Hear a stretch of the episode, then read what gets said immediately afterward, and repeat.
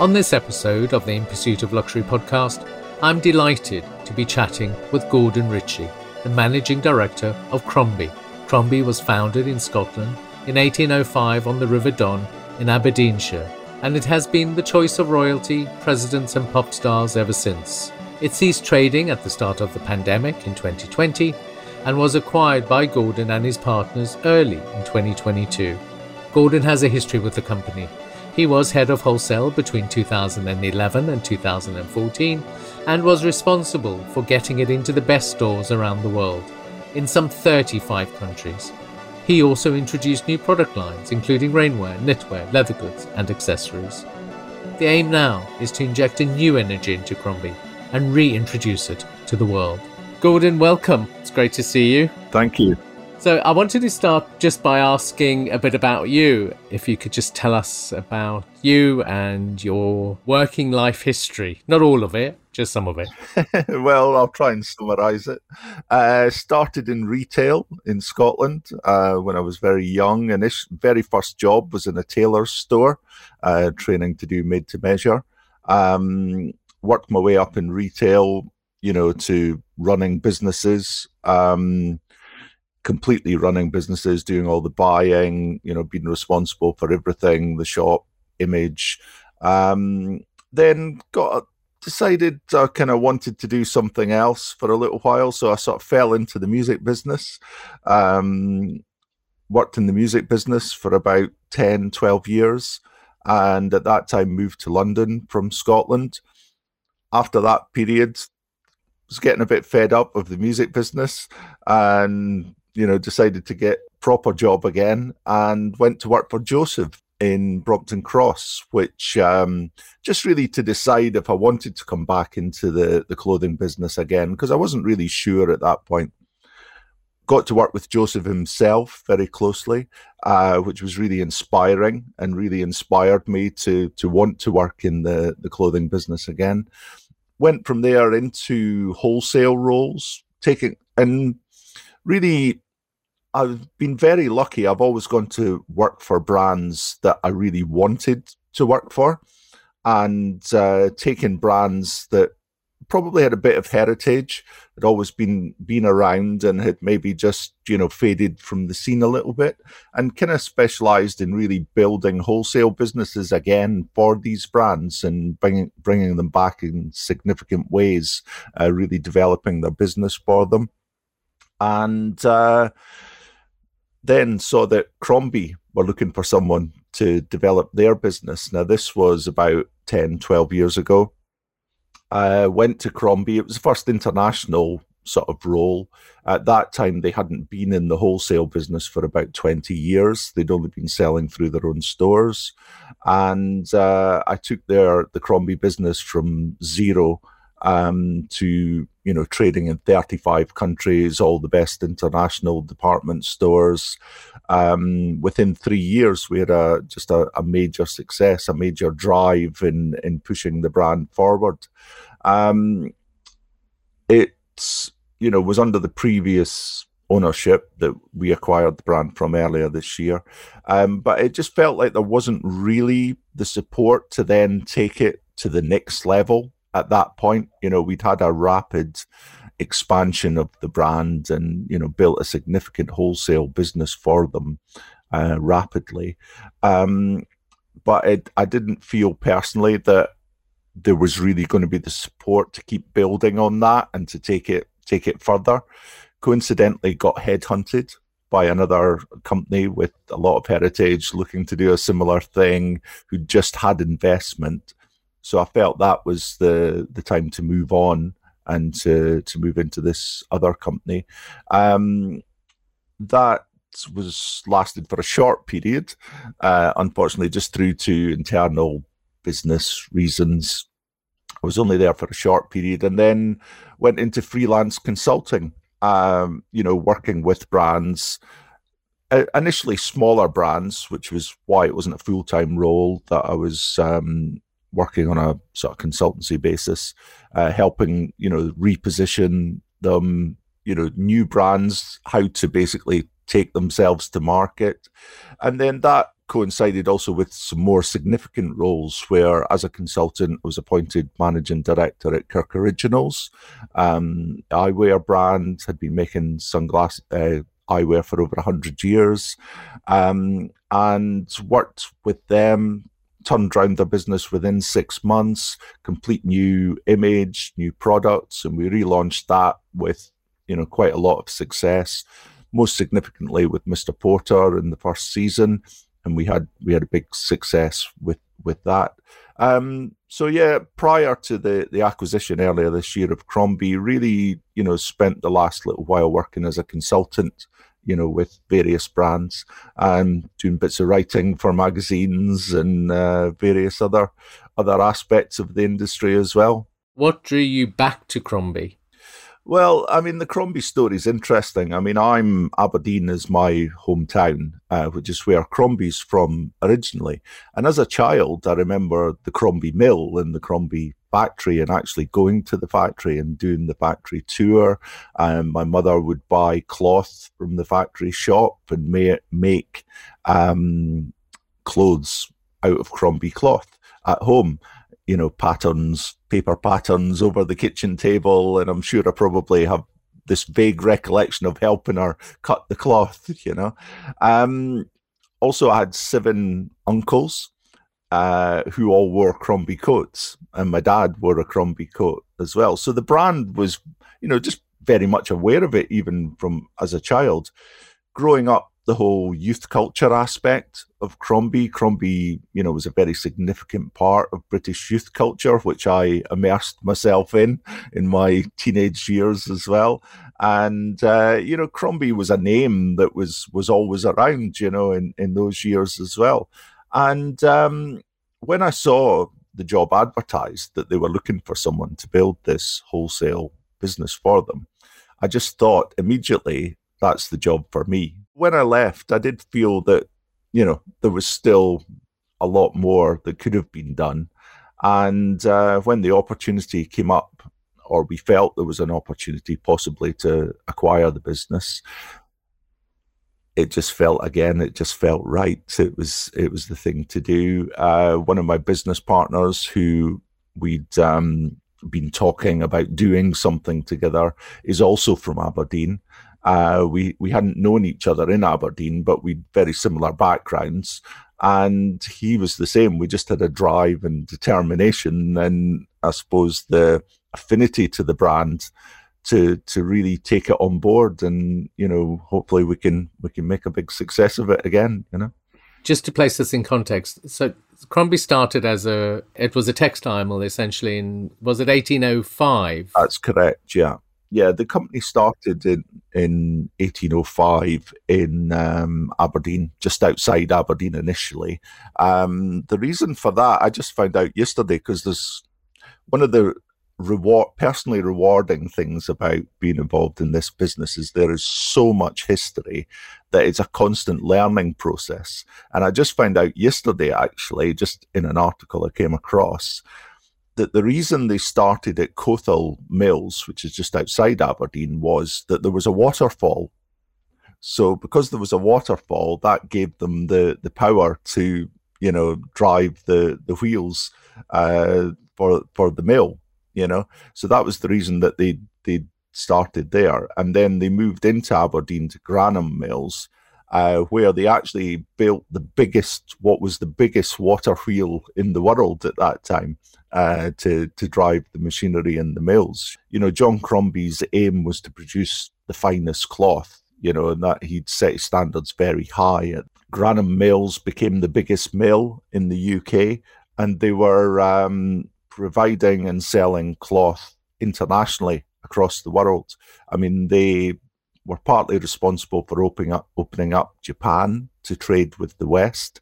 Uh, Thomas Glover, uh, who worked for Crombie in 1835, set sail for Japan, which was a closed country at that point, and for whatever reason managed to managed to open the doors and you know moved into the country taking crombie cloth with him it became a significant business for crombie um, so i suppose we were kind of like the first brand to be big in Japan, really. Uh, but he went on to be friends with the emperor Um, the Madam Butterfly story is actually based on on Thomas Glover's life. He became one of the founders of the Mitsubishi Corporation and a very significant figure in Japanese history. Uh, and he's where he's known as the Scottish Samurai. Um, and there's really strong connection to Crombie. Obviously, that was his whole reason for going to going to Japan. And they continued to produce cloth, uh, as far as I know, right up until 1990. So, although I think mid 1800s they started, or late 1800s they started producing clothing as well, they continued to produce cloth up until at Grandholm Mill, up until 1990. I think the factory closed. So, yeah, there's a really, I think it's a really strong part of our our heritage is the cloth story. The cloth story was the cloth they produced always seen as being um, a premium quality product. Yeah, I think Crombie is very much associated with quality. You know, they've always set their standards very high. That was the the initial um, ethos behind the business was to produce the finest quality cloth. And it's, I mean, we still get tailor stores around the world posting on Instagram, you know, bolts of vintage Crombie cashmere, etc., that they've found somewhere in a back room or they've they've held on to for years and years as a prized possession uh, you know and then they'll post when they finally decided to make something out of it you know and they seem to to treat it with a bit of reverence you know, uh, these bolts of vintage Crombie cloth, which is really, really good to see, you know, that it, it still has that resonance with people. There was a mill producing this fantastic quality cloth. It was accessed, I'm sure, by the community up in Aberdeen who would buy it. Like you were saying, you know, your mother would buy the cloth and she'd make something. Yeah. Um, and then you also have Crombie manufacturing premium quality product. And that's quite yeah. unusual, isn't it? Yeah, yeah, I think so, and I think it's quite unique as well. You know, um, you know, I can't. There's not many brands that have that similar weight of reputation and of history and heritage. It's quite unique that we have that weight of um, heritage behind us, um, and also the reputation for quality, and that's you know that's what people associate Crombie with the coats obviously are iconic. JFK or the Beatles, I know there's the iconic arrival in New York, and I think they were wearing um, Crombie right. coats. Um, Winston Churchill. Yeah, we used to have the royal warrant for Prince Charles, as he, he was at that time. Crombie had a royal warrant for Prince Charles. Prince William is descended from John Crombie, uh, who started the company. Uh, we have the whole family tree history through his mother's side of uh, that they were descended from John Crombie. The classic Crombie coat, single breasted, fly fronted, velvet collar, red lining. It was originally a Chesterfield coat, you know, and Crombie basically made the perfect cloth for Chesterfield coats you know.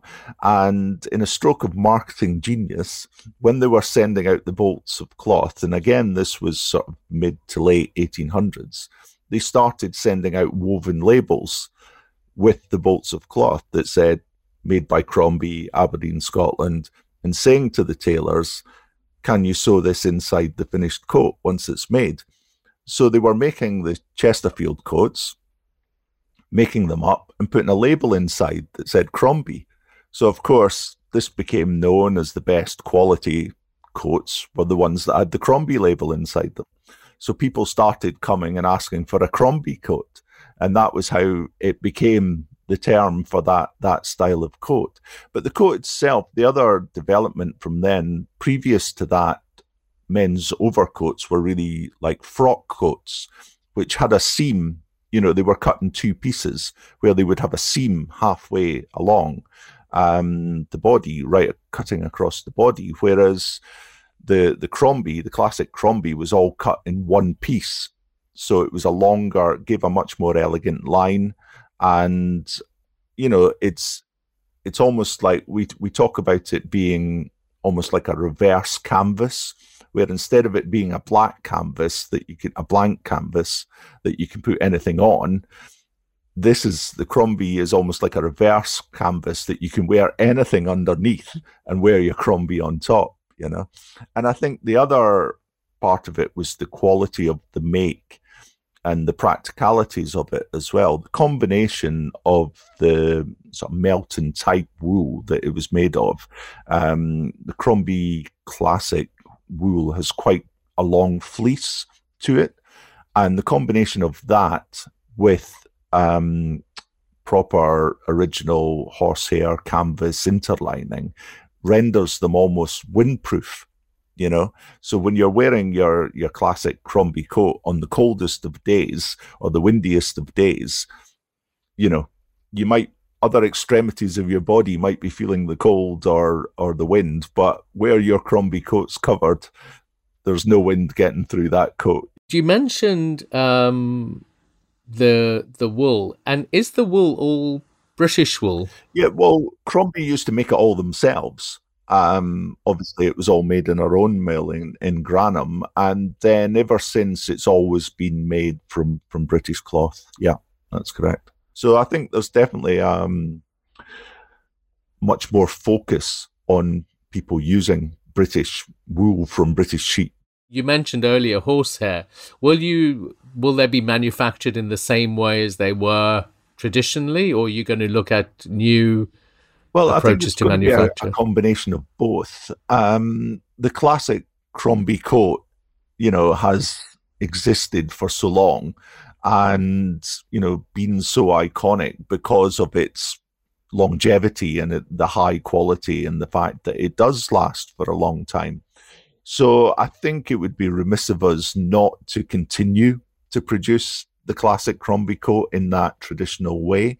Uh, and we get people calling up. You know, I often take some of the customer calls myself, and you know, let let people tell me their Crombie stories and tell tell me all about you know what their you know sort of you know motivation to buy Crombie is. You know, and you know one of the questions that gets asked is, you are still going to produce the classic Crombie coat in the same way, aren't you? You know, so you know people definitely want that. There's definitely a demand for the the classic Crombie coat as it's always been. You know, but then we also have to take the brand into new places, and I think you know I think there's definitely a case for bringing new versions of the Crombie coat to the market that maybe incorporate some technical aspects, you know. And I think potentially, you know, this is where maybe Crombie didn't grow as big before as it could have done because they tended just to stay where they were and focus mainly on the classic coats without doing anything particularly interesting or new or innovative uh, with them. So I think that's something we are going to be much more open to. You know, we want to keep the core product as a big part of what we do, because that's what our reputation is built on. But we are also very forward thinking, you know, and we do want to to go into new areas, maybe experiment a little bit with with different different things. But we're also very focused on bringing a new generation you know, into the Crombie story. And I think the demand from a new, younger customer, you know, might be for, you know, lighter weights um, and more technical aspects being incorporated into, into the coats, you know. I mean, we see ourselves very much as custodians of a piece of history. And it's a brand that very, very few brands can say they've lasted over 200 years up to now. I mean, Crombie's older than Hermes, it's older than Gucci. Um, and we see our jo- role as the custodians is to put Crombie back on a platform so that it can go forward for another 200 years plus. You know, we're only a, a part of the Crombie story. We're actually only the fourth group of owners in over 200 years. And, you know, we are just a part of that story. And it's our role to, as I say, put it back on a platform where it can go forward into the future. So, I mean, there are a number of things that are really interesting to me with what you um, with what you were saying. One is you you were you talking about growth.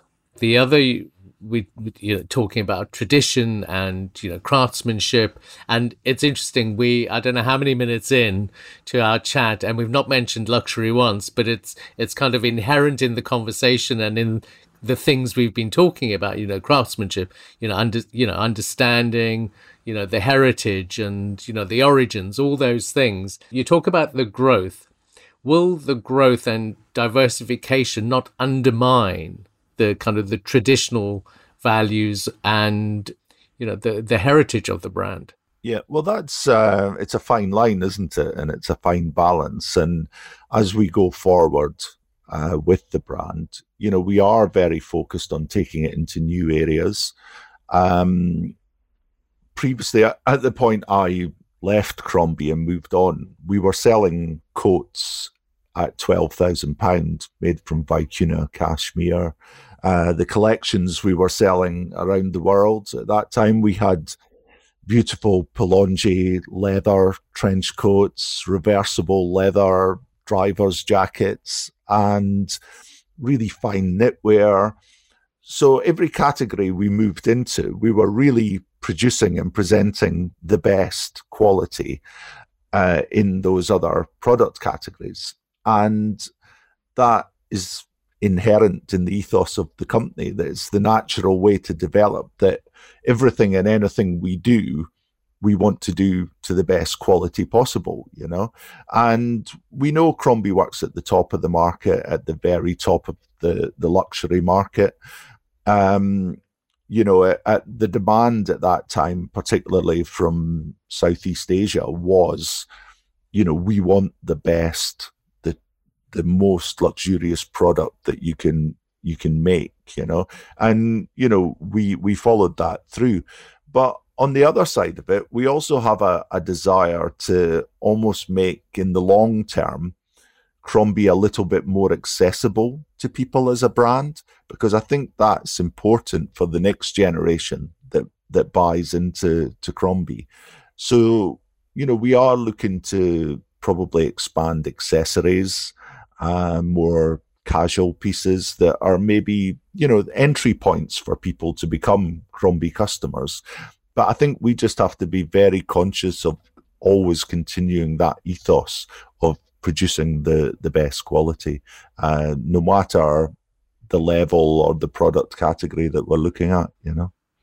Hmm.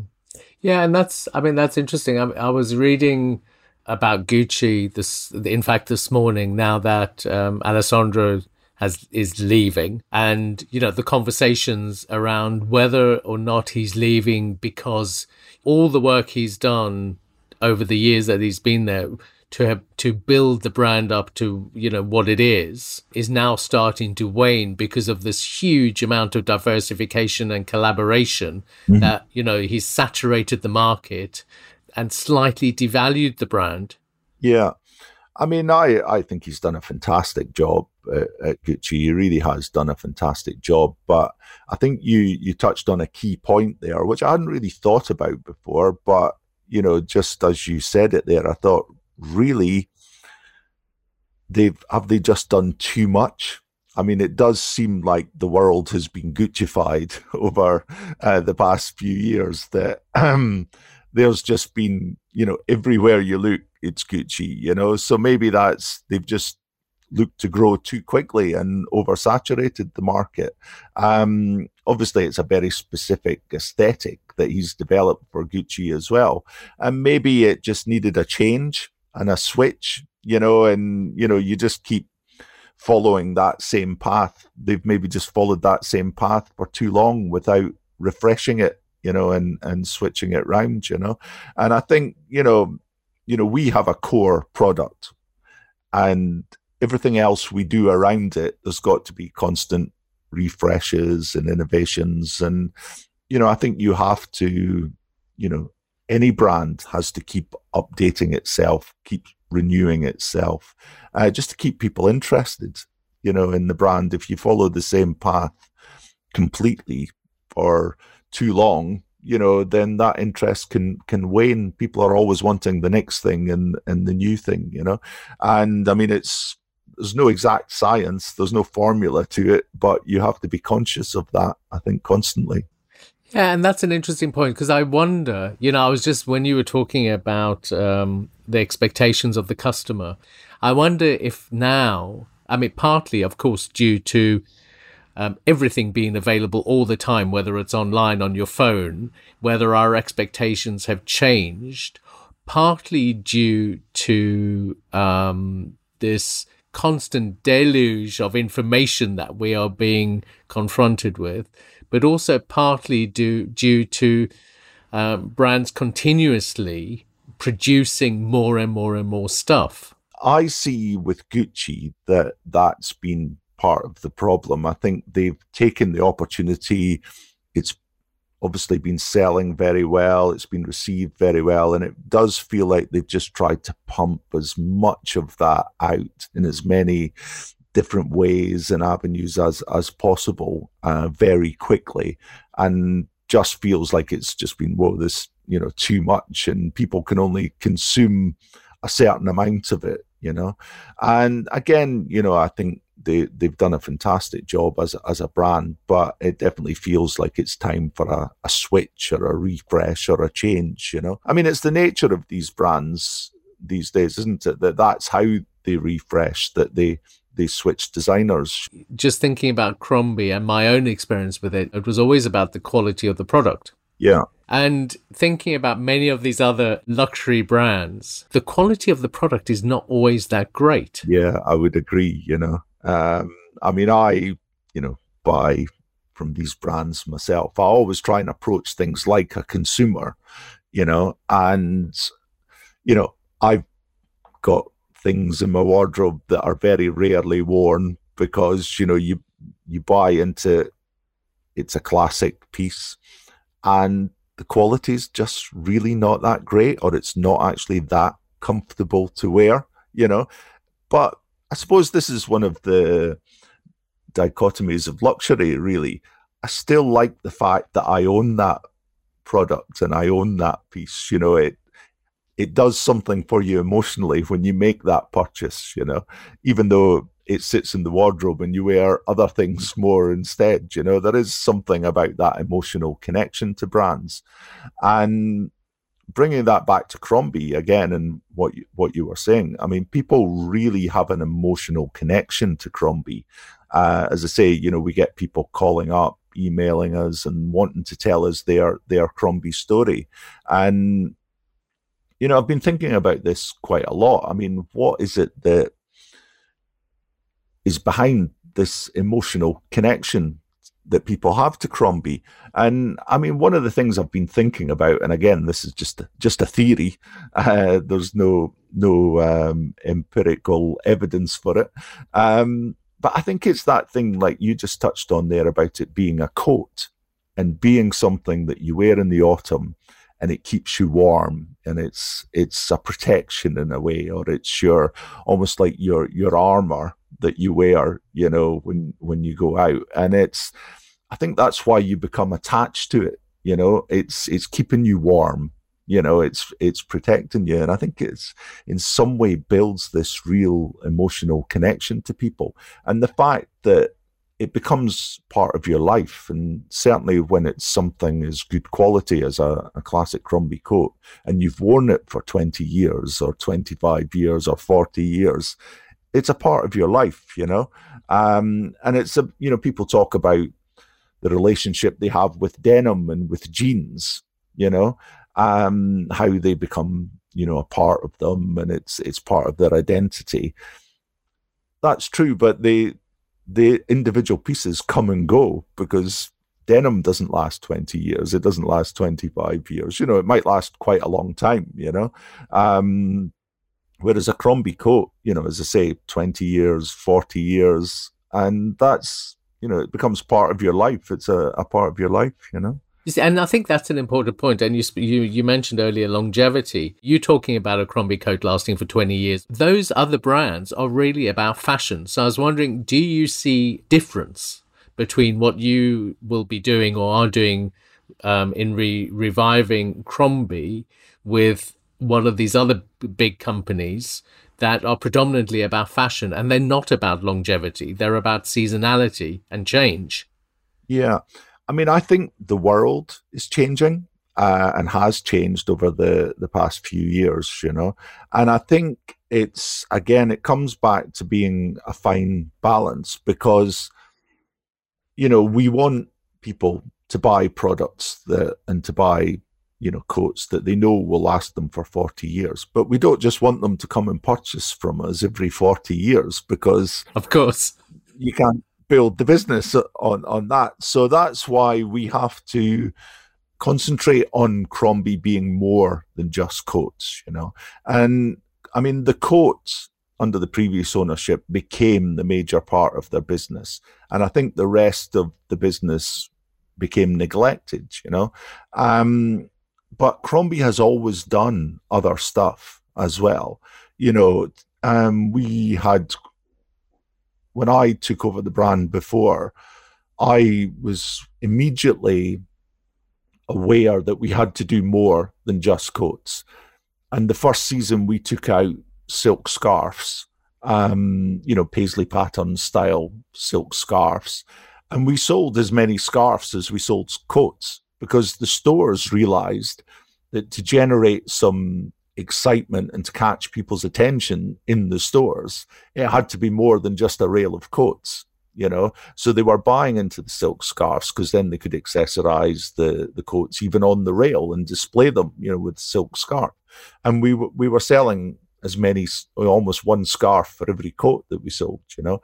And it was then that we started developing the collections into other products but very conscious of the fact that it had to still look like Crombie it had to be you know aesthetically definitely Crombie that people were looking at. And it was quite interesting. Like I presented the very first, or put together and then presented the very first spring summer collections that Crombie had ever presented. Now, they'd always produced some products in the summer on a on a small scale, you know. Um, but we put it together in a focused collection and we concentrated on the classic Crombie colours navy blue, red, which were the best selling classic Crombie colours that people associate with Crombie. So the very first spring summer collection was very focused on those colours. So it looked very Crombie, but it was spring summer product, you know. And again, we had a we had a big success with that because to be successful with the retailers around the world, you can't just be a one season. We couldn't just be a one season brand. You know, we had to almost stake our claim to that space in these stores year year round. You know, um, and you know, I think there's there's different ways we can we can go. You know, with the brand, and it's all you know, it's under discussion every day. You know, um, you know, we could potentially just stay as an outerwear brand you know, and just focus on outerwear and then, you know, with additional accessories, or we could, you know, come back with full collections that take us into, you know, all all product categories. And I think it's it's going to be a, a balance because again, quite uniquely, it's really important that we have a core product that people will be able to buy season after season. And I, it's almost I, I see the the future is actually building more core products. And actually, there's more classic styles that Crombie were responsible for, other than what has become known as the Crombie coat. You know, going back into the, the history and the archives, there's other classic Crombie coats in there that, you know, are styles that have the potential with a bit more focus on them to really we can grow our range of core products quite significantly. And then you know still refresh with new and more trend fashion driven pieces uh, that complement that. And but it's very important that it all works together as a whole and that it's all all crombie you know? But yeah they've they've done a lot of different things in the past in in different areas. Um you know um, and I think it's very important that, that we develop these other areas as well going forward to just to, to allow us a, a, a wider, brighter future for the brand. Will you then consider yourself to be a fashion brand or purveyors of luxury goods? I don't know if we would describe ourselves as either, Sean. I haven't quite come up with the, the key phrase, but um, yeah, I mean, what, what, it's definitely not a fashion brand, although it will incorporate elements of fashion. I mean, you know, the world incorporates elements of fashion, whether it's clothing or not, you know, whether it's your phone or the fact that we're recording a podcast, you know, it's fashion drives life and, and the world, you know. So, but I, I definitely wouldn't describe ourselves as a fashion brand. And, you know, purveyors of luxury goods. I mean, you mentioned earlier we were can't remember how long into the podcast before the word had even been mentioned, you know. And I think, um, you know, it's we talk about luxury internally quite a lot, but externally, it's such an overused word at, at the moment, you know, that I think we have to tread carefully around the language that we use. And we certainly don't want to tie ourselves into any particular corner with the brand. I mean, there's there's a wide world out there, a lot of areas that we see Crombie working in potentially down down the line. So we are, we're very conscious of not tying ourselves into too tight a corner, or you know, we we're very open. I suppose we felt that Crombie has been a very closed brand in the past. You know, they were they weren't open to collaboration, working with any anyone else. You know, they didn't use agents, they didn't use distributors. You know, there was no outside PR agencies. It felt very much like a closed company. We are myself and my my partners. We're completely the opposite. We are very open. Um, you know, some of the most rewarding things I've worked on in my life have been very much about collaboration and and working with other people as a team and we are very open to to collaboration and to to working with other people and other companies so um yeah it's it's I think you have to tread round terminology these days because everything can be tweeted or picked up on or quoted, and you just don't know. You just don't know where that might end up. So, um, yeah and it's it's interesting then you you you talking about terminology and you know and and the word luxury. I mean, do you think that we're in a place where luxury the the word has lost any value? No, I don't think it's it's. I think it's lost some value. I don't think it's completely lost its value, um, and I would, you know, hope that that will change. But I think it's it's like anything else, you, you reach a, coming back to the Gucci example, you reach a saturation point, you know, uh, where there's just too much of something. And I think right now, there's far too many brands describe themselves as luxury or purveyors of luxury goods, and they aren't. You know, it's it's a, a false statement, you know, and it it feels very, very overused at the moment.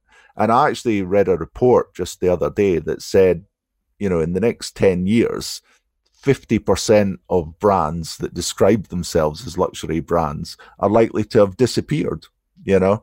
Uh, and I think, will they re- be replaced by other luxury brands or brands calling themselves luxury? Or is it a case of in 10 years, there's going to be a lot less brands around, you know? Uh, I think we're already seeing you know, direct to consumer brands uh, struggling, you know, finding that they've been driven by investment rather than actually by profit or genuine growth. You know, they've just been throwing money at, you know, acquiring customers, um, which has been so expensive for them that there's, you know, I think we're almost at a reset point, you know, where uh, people are, are starting to look at the reality of uh, some of these direct to consumer brands and you know is the quality there are they delivering. I mean you look at the problems with made.com you know uh, although it's in another sector you know to be valued at 776 million you know a year ago and then to be sold for 3.4 million and just reading about that scenario it seemed their problem seems to have gone come that they haven't been delivering quality goods that it's been poor quality and you know they've not you know they paid the price for that you know very very rapidly you know? Do you think then there's an opportunity to reclaim this idea of luxury? Um, you know, you're talking about lots of people producing goods, calling themselves producers of luxury, or calling themselves luxury brands, but not kind of living up to the standard of, you know, what luxury might represent, which is, you know, craftsmanship and quality and, you know, not always heritage, but, you know, sometimes it is about heritage, but it's certainly about uh, an approach and to, you know, the design manufacture um, sell of a product. For me personally, it's always been much more about these elements. Uh, just as we're talking here, I'm I'm thinking to myself, I've I've never considered myself a luxury consumer or buying something because it's been described as luxury. I buy into it because of all these other elements the heritage, the craftsmanship, the story behind the brand. And they've got to be genuine. You know these these elements really have to be genuine and authentic you know? And i think that's the future. And i think that's the future for luxury. I think there's going to be less focus on the word luxury and much more focus on the meaning of luxury I mean, it's like in the oh, I don't know in the the early '90s, you know, brands whispering or shouting yeah, yeah. And I think there's going to be much more whispering, isn't there? Yeah, I think so. Yeah, I think that's the way forward. Yeah.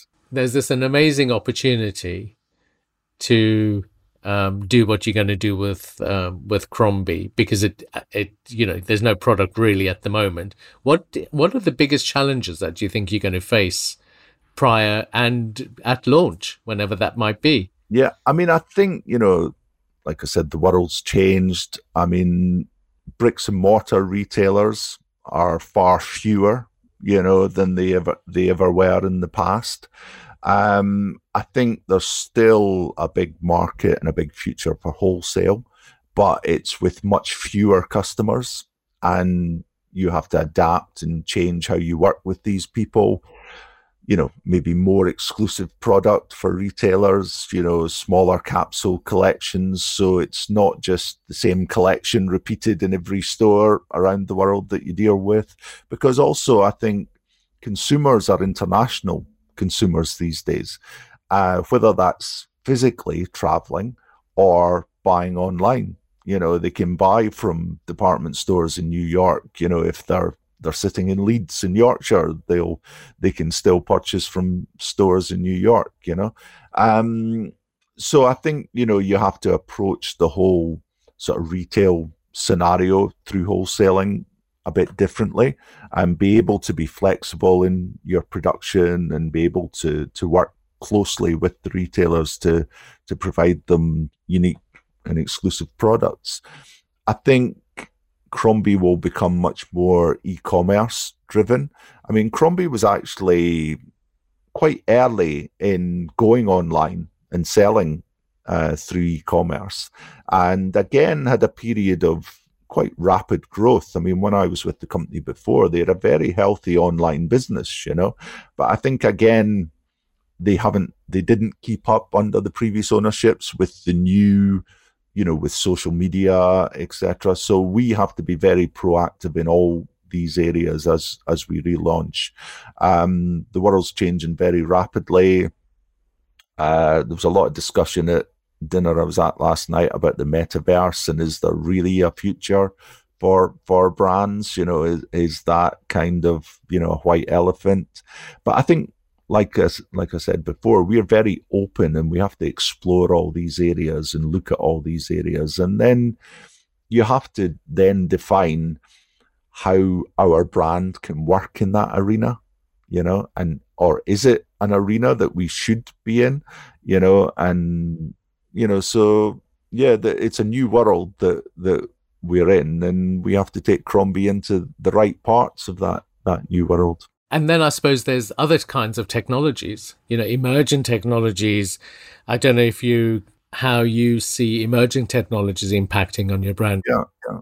Well, I think you know these things are all developing so fast, you know, and it's it would be remiss to dismiss them, you know, even if you know, they're not, they don't feel right at the moment. It doesn't mean it's not going to be right in six months' time or a year's time or even even next week. You know, uh, I have the metaverse, for instance. I very recently saw for the first time someone's presentation where I thought, yeah, actually, I can see now how this could work with with Crombie, you know, um, and it was just it was just something that was so much more high quality and less cartoony feeling than I'd ever seen from anyone else before, and it began to feel real and of a certain quality, you know, for the first time, you know, uh, which was quite interesting. But I mean, we don't know what the next thing is, you know, the next area that's going to come out at this stage. But again, I think it's just been open minded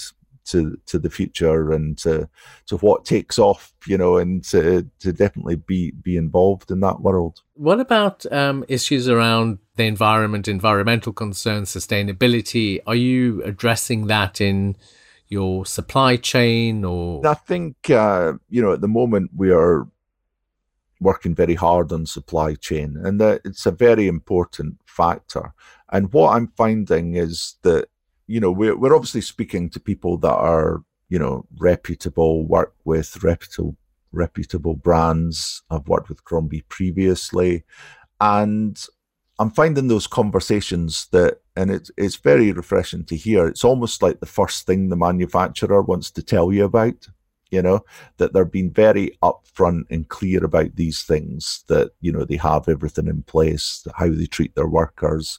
And it's, it's very interesting, you know, uh, I mean, I'm not having spent that much time on sourcing and direct contact with the factories before. Um, you know, although I have done it in the past, and it's not something they ever used to talk about at all, you know, when I was previously sort of looking to source uh, things myself for other projects. But now it's almost the first part of the conversation. They want to tell you about the certificates they have and the initiatives that they're putting in place and how the factories, you know, the energies provided, etc. You know, which is very refreshing to hear. Uh, I think it would be remiss of any brand not to be concerned about these things uh, in the world today. Um, and I think the most sustainable part about Crombie is producing goods with longevity, you know, and producing goods that will last and will last people for a long time. Uh, you know, new, using natural, you know, fibers wherever possible. Um, but you know, at the end of the day, we want to produce the best quality that it's certainly not things that people would want to throw away. You know, they can have a second life, you know, and one garment can go through multiple owners, as I'm sure many, many Crombies have over the years, you know. Yeah, there's your 40 years. Yeah. and I think I mentioned to you when we met that a friend of mine's father um, in Aberdeen, well, yeah. Aberdeenshire, um, had a Crombie coat, which I've nabbed Yeah. so I'm waiting for that to arrive, okay, and that must excellent. be 40 years old. Yeah, yeah.